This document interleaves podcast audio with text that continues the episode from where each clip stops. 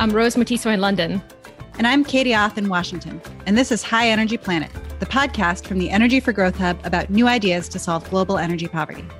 On today's show, what's getting in the way of energy growth and access in Africa?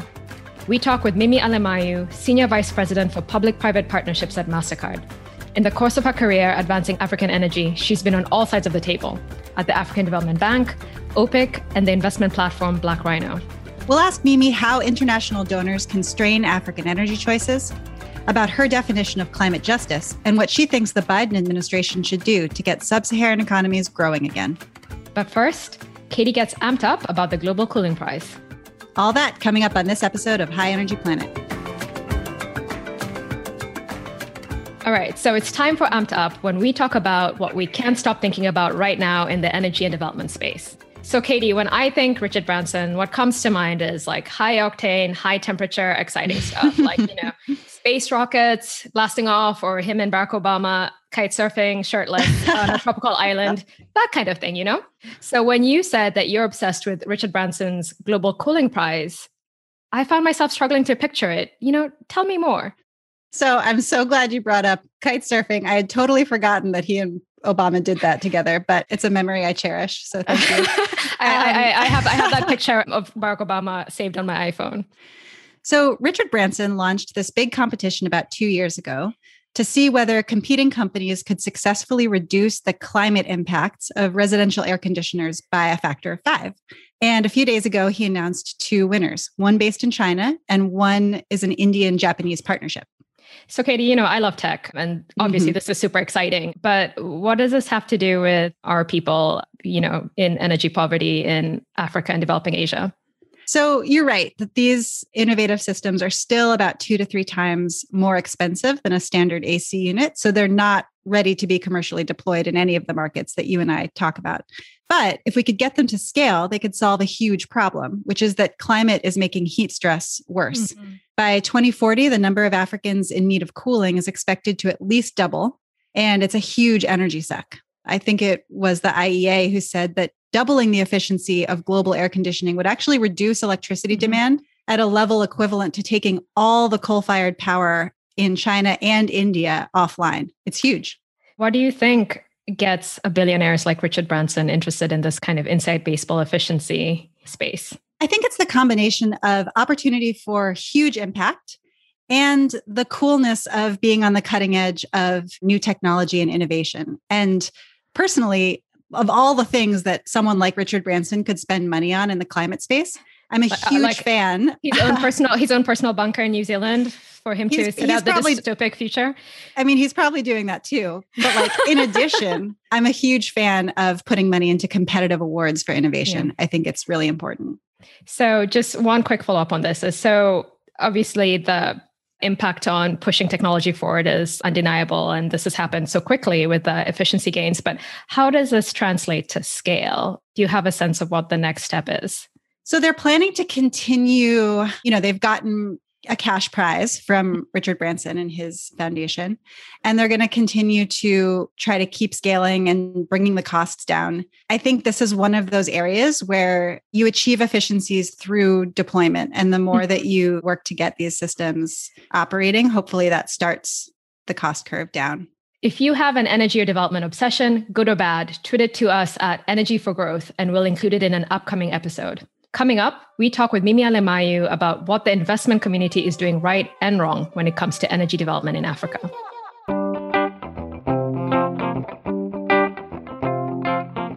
Mimi, welcome to High Energy Planet. So great to have you. Thank you for having me. It's great to be here. All right, so let's just get into it. So, Mimi, you've been involved in financing African energy projects from all sides. So you've been an executive policymaker at the African Development Bank. You've been on the USG DFI side with OPIC.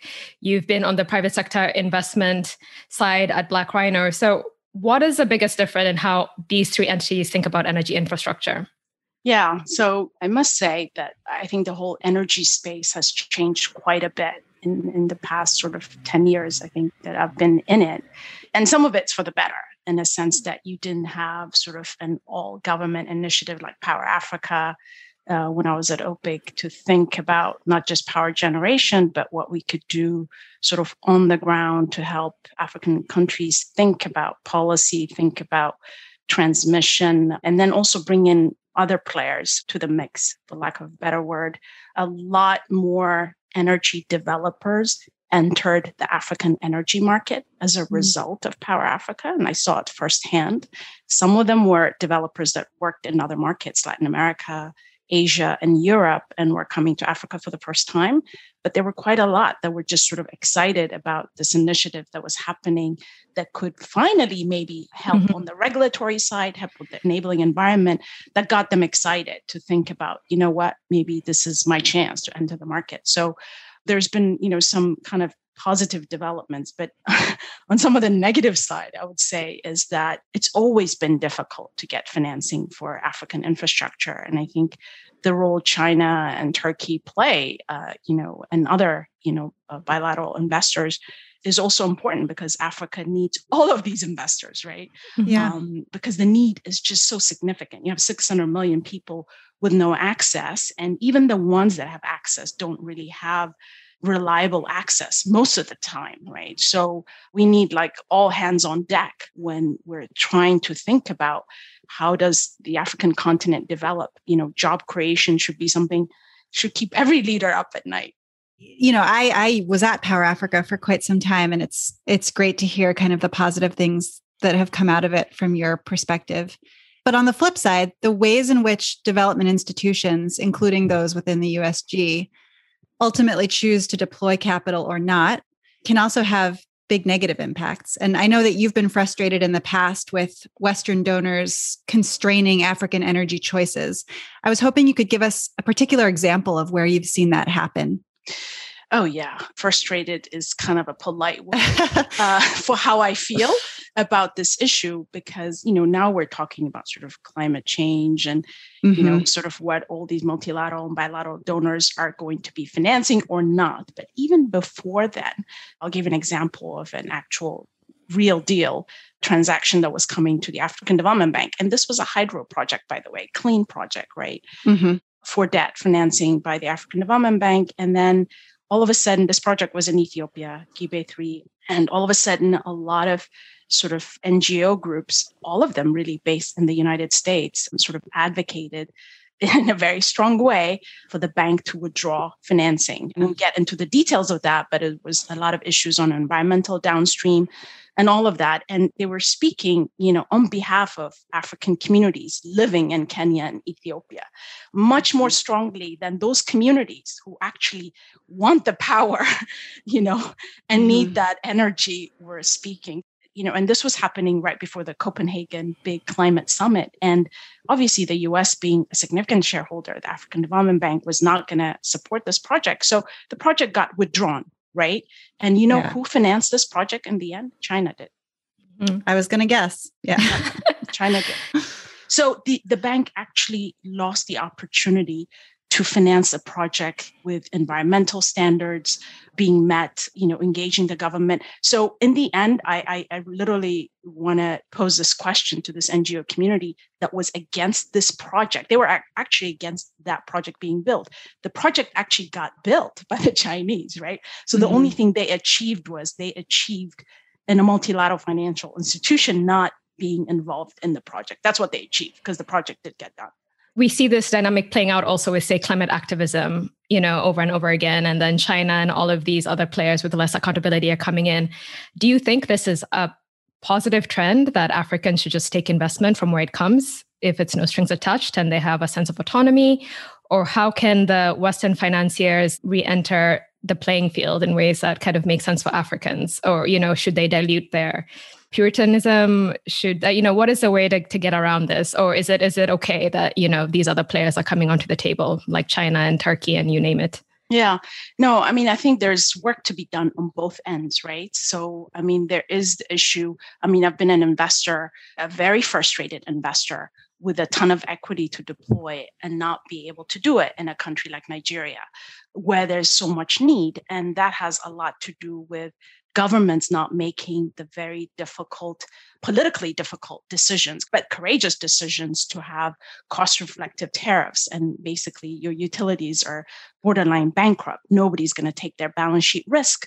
And so we're always asking for some kind of partial risk guarantee from the World Bank or whatever to make that risk appetite, you know, palatable for these investors. So there's a lot to be done, I think, by African governments themselves uh, to have a real plan out of this so that they can invest more in power, so they can attract more investment in, in the power side.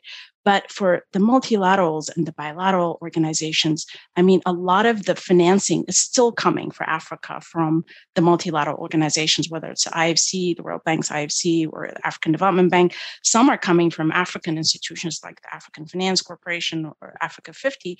But the issue I have, you know, huge problems with right now is again, this whole idea of looking at the issue of climate sort of like just as a blanket kind of looking at all markets the same way, right? And it's not the same way. You know, the solutions that are supposedly being sort of marketed for OECD nations are not the, the same ones, right? When we talk about CO2 emissions and who's really sort of the emitter of CO2 emissions, it's mostly OECD countries. So we cannot expect African countries to be sort of the recipient of less investment in fossil fuel just because the whole world has finally woken up to this real issue and it is a real issue of climate right and mm-hmm. we all must do something to tackle mm-hmm. it but not definitely you know on the backs of the poor people who actually need more investment so that i have an issue with we're curious thinking about the confluence of climate and countries that desperately need expanded energy supply in climate discussions globally, the term climate justice gets thrown around a lot, and it can mean a lot of different things depending on who's using it. Do you have a sense of how you would define climate justice for Africa? Yeah, I mean, I think I would define it as because of climate change, actually, poor people need more investment in energy, not less, right? Mm-hmm. So if if I have to say it in one statement, I would just say Africa needs much more investment in energy, not less, because of climate change. And uh, I mean, when you look at a country like Senegal, where I spent the last six years, it's actually one of like the best examples about fossil fuel and the need for gas. You know, Senegal has discovered, as you may know, like huge amounts of gas offshore yeah. by an American company, actually, Kosmos Energy, alongside with British Petroleum now is developing it there's plans to export LNG from Senegal to most likely Europe or wherever the highest bidder is. But the real issue right now is Senegal actually needs some of that gas for domestic consumption. Most of Senegal's energy, I believe like 550 megawatt of it is HFO. It's, mm-hmm. it's mm-hmm. dirtier mm-hmm. than gas. So this is a country that could actually transition from HFO to gas. They do have, you know, some limited solar and wind, but how can you like ethically really say Senegal cannot use its gas for domestic mm-hmm. consumption, but Europeans can import gas from mm-hmm. Senegal mm-hmm. as LNG. I mean, explain that to me. You know, like that's the kind of yeah. question that, you know, I wake up to every day, even though it's not my day job anymore. So, Mimi, this is actually a great segue to one question that I have, which is, you know, obviously you were born in Ethiopia, spend your childhood in Kenya. So I consider you a sister, a Kenyan sister. And yet a lot of your career has been spent then working in development from within the USG. And so on one hand, you're very sensitive and very much understand this African perspective and all of these frustrations that you're voicing. On the other hand, you're working from within these kind of DFIs and Western institutions and USG institutions that are often getting it wrong. So in, in what way ways has this insider outsider identity been an asset or even perhaps a limitation in your work? I think it's been an asset in a sense that, you know, when I was on the board of the African Development Bank, even though I've had to make some tough decisions of voting no or abstaining on projects at the board, you know, I think people really knew that I took the time to understand. I knew where they were coming from. I was born in one of the poorest countries at the time when I was born in Ethiopia, understood the context of what they're going through and abstaining or even on a coal project was was sort of, you know, challenging to me because I, mm-hmm. I knew mm-hmm. that country sort mm-hmm. of needed it. So I think in that sense, it's been incredibly, I think, incredibly helpful to have sort of both sides.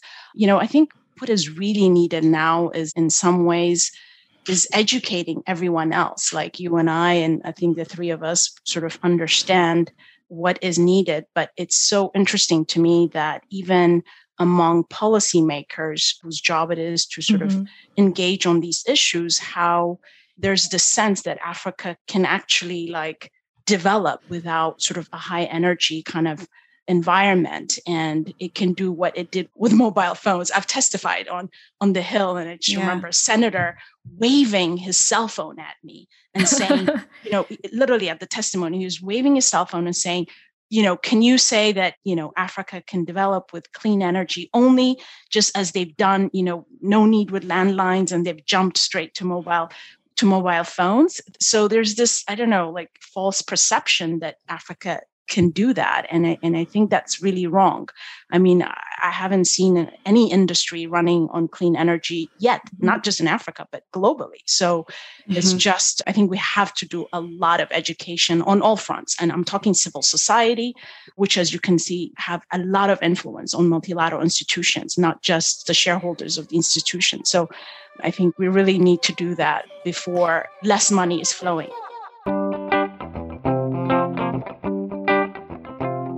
Coming up, we ask Mimi about her take on what the Biden administration's top priorities should be for climate, energy access, and growth in sub Saharan Africa. And we play Rant or Rave. So, Mimi, as you know, now that the Biden administration is in place, the US is trying to reestablish itself as an international climate leader. And given your definition of climate justice that we talked about earlier, how would you advise President Biden on approaching climate specifically in Africa? I must admit, I, I was a bit disappointed by the plan just mm-hmm. because. Mm-hmm. You know, the plan is executed by institutions. And one of those institutions, obviously, is the USDFC, the US government's Development Finance Institution, which still has sort of a huge carbon cap uh, mm-hmm. on fossil fuel gas. So, I mean, you know, they would finance maybe one small to medium sized gas fired project anywhere in the world once a year. Right. That's about it. That is not ambitious. There is still 600 million people sort of living in the dark that need a whole lot more. So, you know, I just think this like one size fits all kind of policy in terms of like how we are going to reduce CO2 emissions globally and being a bit more ambitious for how we address climate related poverty uh, mm-hmm. not just in Africa, but in other parts of the world, is really not being addressed. And what I fear more is that, you know, the US is also the largest shareholder of the World Bank. We right. are one of the largest shareholders of the Asian Development Bank. We are the largest, the second largest shareholder of the African Development Bank.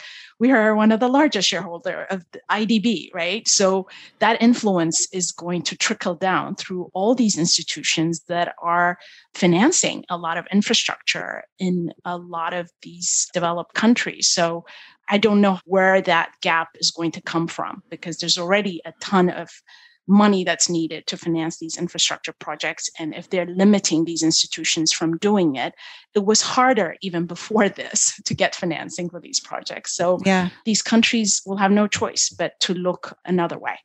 How do you respond to climate activists on the other side who argue essentially like, yes, of course, you know, Africa needs to develop, but the planet simply cannot afford to build more fossil fuel plants? I just, to be honest, I, I find it almost unethical to have that conversation unless they expect Africans to stay poor. You know, Africans are not saying like we're going to develop coal. I think there's almost an agreement on the coal mm-hmm. issue. You know, there's the exception for South Africa, which has a lot of coal plants. But outside of that, no. Like, I mean, Africa needs to develop. Africa needs to create a ton of jobs. It's it's a young continent. Uh, there's millions of youth entering the workforce every single day. It's not negotiable. That's what mm-hmm. I would say. It's not negotiable, mm-hmm. really. Keeping over a billion people poor is not negotiable. Yeah, and especially since, you know, Africa building natural gas plants will not make or break climate in any way. It doesn't even make a dent. And so it's yeah. needless suffering. Yeah, and these are the same people who take 20 minute hot showers that usually ask you this. And I, so I think we also there's also a lot of pushback on the large hydro side of things, and it's something that you've obviously worked on and thought about and been frustrated by. So we've mentioned Gibe and, and uh, Inga and other big projects coming online. What is your kind of response when you're challenged by different communities about a large hydro and the and the, the role that it should play in Africa? Yeah, no, I mean, and this has happened, uh, you know, everywhere, not just in Africa. When I was in OPIC, there was a huge project we were doing in Chile, a large hydro, and literally, I think civil society were literally tied to our building. Opposed to that, it's a question we get. But I mean, for me, like when it comes to sort of the African continent, I mean, think about it that there's still 600 million people that literally have no access. So for me, like mm-hmm. every source should be on the table mm-hmm. with the exception of coal and mm-hmm. um, as long as the large hydro projects are done in an environmentally, you know, according to, I guess, the IFC standards are usually the ones people kind of use, and the communities that are being impacted are engaged from the beginning, and a lot of times now, this is what happens anyway. In order to finance any of these things that are being financed by the multilaterals, trust me, the process is so extensive. There mm-hmm. is no way you can get to the board and have this project approved without so much scrutiny. And back to your earlier question about making sure that we have strong civil society in these countries that know about the project, that know what mm-hmm. the benefits of the project are, that know the full price of that project. Mm-hmm to where it's being done also financially viable way because these are 20 year kind of debt terms usually right? And so as long as there's visibility for the citizens you know visibility yes for the dfis yes but visibility more importantly for the citizens who benefit from this mm-hmm. right? So i think that's important. I mean my grandmother you know i was raised by you know i had two very strong grandmas and one of them lived in in the city in addis had a business the other one was in the village and you know the grid still hasn't come to, to her village okay in ethiopia. She lived in sidamo in a small town near yergalem and she went out every morning you know either to get some wood or maybe animal dung or coal if she had a little bit extra money, you know what I mean? Mm-hmm. Whatever source she needed to cook that day. So, you know, when I think about her and I think about so many of the women who, you know, struggle every day to to feed their children, to make sure their children have electricity to study at night, can give birth in a hospital with with electricity you know it's not even the other luxuries or tv and fridge and, and whatnot. I mean it's, it's sort of the basics when i think about things people like that and these are people i know and family members yeah. I, am not thinking about whether we should do gas or not you know what i mean? Right. I'm not so. It's completely true. I mean i you know, grew up in Nairobi to an educated family, and we often cooked with charcoal and dirty fuels. And this is after my mom wrote an entire master's thesis on the the ills of cooking with dirty fuels. So we we definitely need to resolve these contradictions ASAP. Absolutely, I agree with you. So Mimi, your career is unique for any number of reasons, but one of them is that you worked for both Presidents Bush and Obama. I think you're one of the few political appointees who can who can say that. And in the last couple decades, partisanship has obviously escalated in the United States. Do you see that having any significant impacts on US policy towards Africa? You know, I would say that, you know, um, and I used to say this even, you know, when I was at OPIC, that for whatever reason, Africa seems to be the issue that is quite bipartisan uh, hmm. on the Hill. You saw the way the Build Act was passed in a very bipartisan way. You see that even in sort of support for increased USAID support or whatever. It seems to be the continent that actually has power. Africa was another example that mm-hmm. you know had strong support, bipartisan support from both sides. So I don't know the reason behind it, but to be honest with you like it, it's not something that i'm i'm worried about. I continue to hear senators on both sides of the aisle really talking about continuing the trend whether it's a AGOA renewal or Prosper Africa and other initiative or expansion of maybe Power Africa. And it, it seems to have support from both sides. So I'm actually not, that's the one issue I'm, I'm not worried about. But it's true that it's quite rare to work for a Republican president in transition. I don't think it's happening in this administration. I'll, I'll leave it at that. that's great.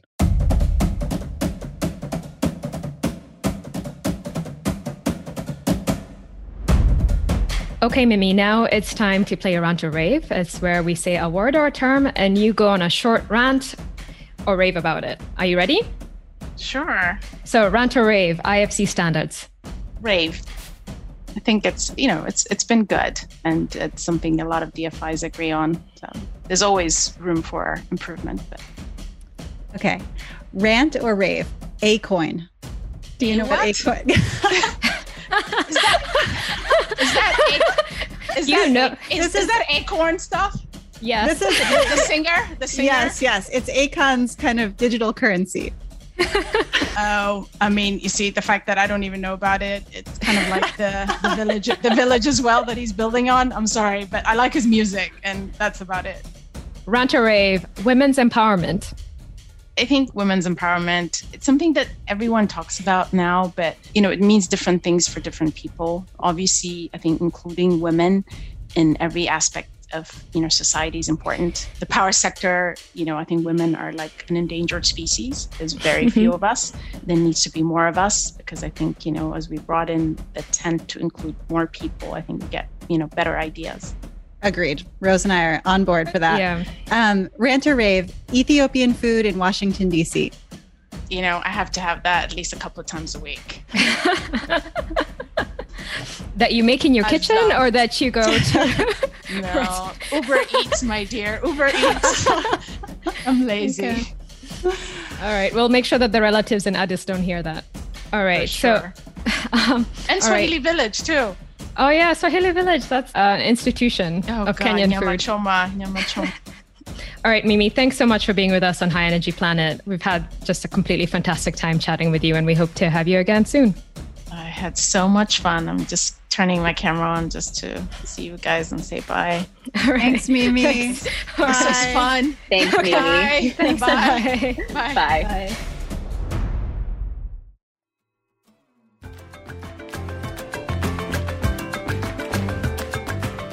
That's it for today's show. High Energy Planet is a production of the Energy for Growth Hub, an energy solutions connector matching policymakers with evidence based pathways to a high energy future for everyone.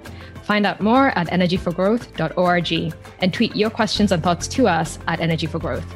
And if you like today's episode, please be sure to rate and rank the podcast and tell a friend about us. Bob Lawlish is our executive producer. Gray Johnson is our senior producer. Join us next time for more High Energy Planet.